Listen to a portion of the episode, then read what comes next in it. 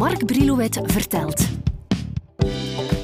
Een swingende podcastreeks over de meest iconische hits en hun al even legendarische uitvoerders.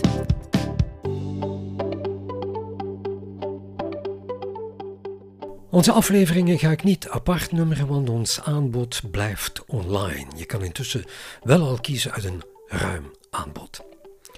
Af en toe doe ik een beroep op jouw geheugen. De 17e oktober 2011 zat ik in elk geval, ja ook misschien, nieuwsgierig klaar voor een nieuwe aflevering in de reeks Belpop op Canvas voor het vierde jaar, toen al op rij. In die aflevering werden de spots gericht op Wallace Collection, de Belgische band die eind jaren 60 furoren maakte in Europa met een mix van pop en klassieke strijkers. Daydream, een van de best verkochte en meest gecoverde songs uit de Belgische popgeschiedenis, is na al die jaren nog altijd springlevend. Op de Canvas website lazen we toen, en dan ga ik even terug naar 2011, 69 is een memorabel jaar in ons land. Die Merckx wint van Vlaanderen en die van Frankrijk. De Kennedy-tunnel in Antwerpen wordt geopend. Sharon Tate, en dan moeten we naar het buitenland, wordt vermoord en Woodstock heeft plaats. Maar ook memorabel dat jaar is Laughing Cavalier, het eerste album van Wallace Collection, een Belgische band, maar niemand wil dat geloven. Een geluid is nieuw, ongehoord, het strafste wat ze bij EMI tot op dat moment hebben gehoord. Sylvain van Holme is de frontman, de bezieler en een van de componisten.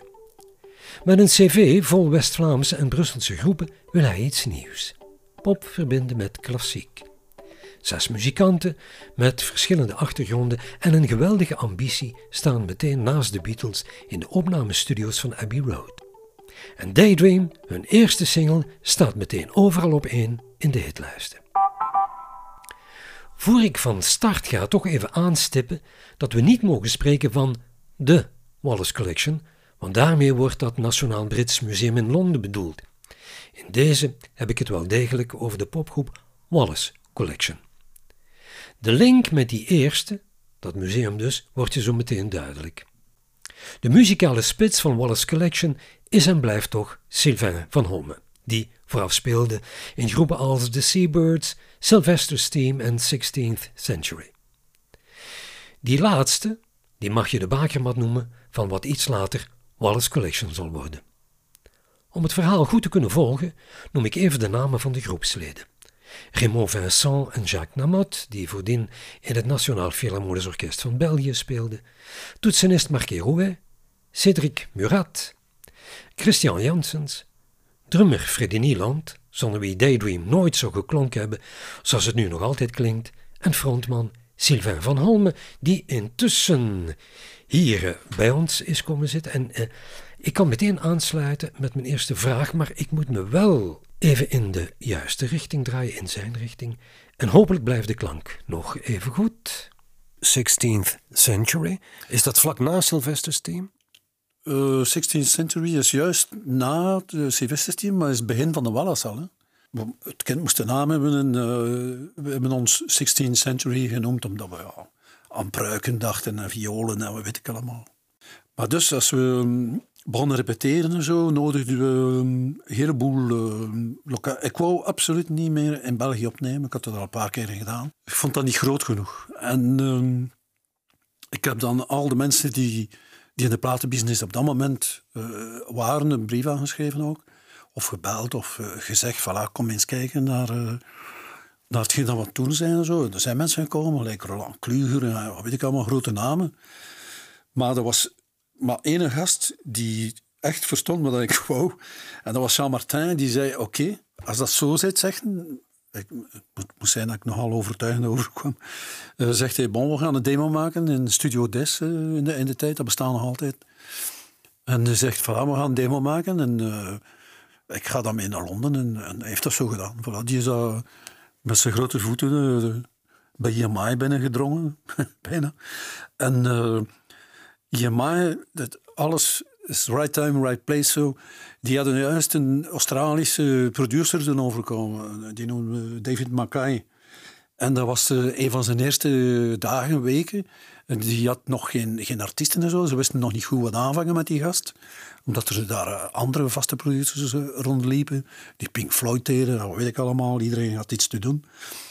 En ze hebben hem gezegd, voilà, we vinden die, als je die groep goed vindt, ga ze zien en neem ze op. Is hij naar hier gekomen? Ja, hij is naar een, een optreden komen kijken. En viel hij meteen op zijn gat? Of? Ja, die vond dat fantastisch. Hij, hij zei, wat een geluid was dat moet je zeggen, bon, in die tijd, uh, die violen waren geamplifieerd en zo. Hè. Dus uh, elektrisch versterkt. En... Zeg, de idee, was, was het echt jouw idee? Of een samensmelting? Of? Dus een, uh, ik bedoel, ik ben aan de basis geweest om die violen erbij te hebben. Maar had Raymond ook geen interesse van zijn kant, ja, dan was er nooit, nooit niks gebeurd natuurlijk. Heb je iets geassimileerd? Ja, Eric Burden, maar waren er nog zo dingen waarvan je maar dacht... De Beatles gebruikten veel snaren, dus gelijk die Eleanor Rigby en zo, geen enkel orkest in België kon dat spelen. Uitgenomen wij, omdat heel die partij, dat was niks voor hen. Dus uh, meer en meer hadden we zo een soort uh, repertoire met trage nummers, maar ook snelle nummers. Uh. En wat zijn elkaar? Oké, we gaan meteen oefenen of? Ja, hij, hij is hier gebleven, hij heeft, heeft onze repetities geleid. Dan zijn we naar Londen geweest en zijn we... Zeg maar eens vragen, hoe kan je repetities leiden? Streng zijn of... Maar nee, uh, erin snijden en zo, een, refrein vroeger zetten, uh, een brug bijbouwen of zo. Uh, zo van die dingen. Hè. De fade-out korter maken of een einde maken in plaats van te faden. Allemaal zeer. Het, het, is niet ons spel dat hij beïnvloedde, het is vooral het knipselwerk en zo. Dus de montage feitelijk van een nummer.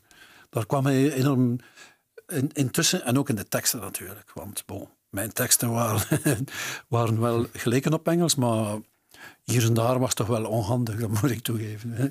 Dus hij heeft bijna alles meegetekend, maar ook met reden, omdat hij dus, uh, die teksten verbeterde ook. Laughing Cavalier werd een prachtige LP in 69. Hè. Van waar die titel? We hadden dus uh, die, die 16th century, dat stond er niet aan. Dus ze zochten een, um, een naam voor de band. En ze keken door het raam op Manchester Square naast die staat daar de Wallace Collection. Dat is dus de collectie van de heer Wallace. En het, het meesterwerk daarin is de Laughing Cavalier van Frans Hals. Dat is het meesterwerk in het museum. Dus vandaar uh, de Wallace Collection en Laughing Cavalier. Meestal was het toen andersom. Eerst werd er een single gemaakt, of een paar singles en dan een album. Jullie kwamen met een album. Uh, waarom moest dat? Waarschijnlijk omdat we veel nummers hadden en dat ze verbaasd waren dat we alles zelf deden en zo. En dat ze zeiden, ja, uh, meteen uh, alles opnemen, dan zien we wel uh, wat dat eruit komt of zo. Werd er met een natte vinger wat gezocht of was Daydream zo'n piek op die LP? Nee, absoluut niet. er is, is, een heel verhaal aan, verbonden. Als we repeteerden en zo, als we in die zalen dus uh, gingen spelen, voelden we wel dat bij trage nummers en zo dat de aandacht enorm verzwakt. En dus, uh, ik zong niet graag de trage nummers. En Freddy had een zeer melodieuze stem, die deed alle twee de stemmen zeer hoog. En uh, ik zei op de repetitie, ik zeg, Freddy, hoort, doe jij dat nummer, want ik sta allemaal van voor zo vier minuten te wachten tot dat gedaan is, zingt jij dat maar. En dus op de album plotsklaps, het enigste nummer dat hij zingt, is de hit geworden. Dus de drummer zingt de hit? Ja. Dus die van achter zit? Ja, zoals bij de Eagles, hè. dat gebeurt nog, of de band uh, zelfs. Hè. Het, het wordt eigenlijk maar een zwak verhaal. Ik bedoel, hup, en dat was, dat was de hit. Ja, het, het, het nummer heeft toch meer? Trouwens gebaseerd, dacht ik, op een klassieke melodie. Ja, het is gebaseerd op uh, de Zwanemeer van Tchaikovsky.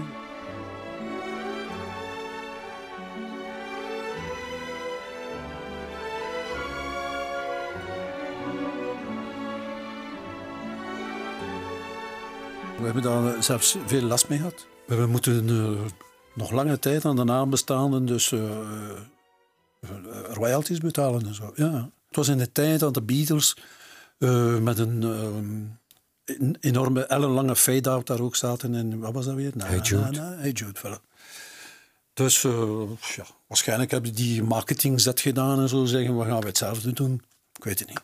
Maar jij beaamt dus hier, het was niet het sterkste nummer het zat wel goed in elkaar hoor, maar uh, het, het, beantwoordde niet aan wat wij live deden. in elk geval. En het was regelrecht nummer 1 in België. Een succes in nog een twintigtal andere landen. Dat was dus niet te voorzien. Nee, absoluut niet. Wat zei EMI toen? Een open doekje, applaus of? Maar Yamai was natuurlijk zeer tevreden. En vooral de producer, ja, die Australiër. Die heeft dan uh, de New Seekers gekregen in zijn handen. En uh, nog een heleboel andere artiesten. Omdat ze zeggen, bon, die, die, is, die is oké. Okay, uh, Wallace Collection. Oei, wat gebeurt er? Meteen op wereldtournee. Maar daar kan je toch nooit zijn op voorbereid? Nee, en vooral de managers niet. Het was een regelrechte ramp, de organisatie daarvan. Wat dat ook, denk ik... Hoe, hoe, hoe vertaalt je een ramp? Wat, wat bedoel je? we waren nog altijd zoals een balorkest. Wij gingen met de, een, Volkswagen minibus tot aan de Côte d'Azur. Sanderendaags moesten we in Schiphol zijn. En dan Sanderendaags, dat was niet te doen. Ga je toch kapot aan? Ja. Maar, Heel fysiek al? Zo, ja, ja, fysiek. En ook als je uit die wagen stapt, had je geen goesting meer om te spelen. We hebben trouwens een keer gestaakt en zo. We moesten weer Sanderdaags van de Côte d'Azur en... Uh, in Holland zijn en we zijn niet geweest. We konden dat niet meer aan. De single, dat bevreemdt me een beetje als je zo de hitlijsten overloopt, deed het niet meteen goed in Engeland. Dan komt er een promotour in de marquee en dan loopt het fout. Hè? Ook op het Island White zou je gaan optreden in 69. Wat liep er dan mis? Het is gewoon misgelopen omdat we twee keren voor ons optredens zijn we al ons materiaal gestolen. Dus uh, we weten niet wie, wie dat, dat gedaan heeft, maar het moeten inside tips geweest zijn eh, of zo. Want... Vermoed jij, wacht even, een, een opzet? Nee, maar we denken wel dat, uh, dat ze getipt zijn. Want tot twee keer en toe zijn we alles verloren. En uh, we hebben dan ook, de, ook wrijvingen dan. Uh, moeten, we waren niet verzekerd of zo. ook weer fout van management en zo, vind ik. En dan moesten we, ja, ik weet niet hoeveel spelen en doordraaien om, om weer die kosten in te halen en zo.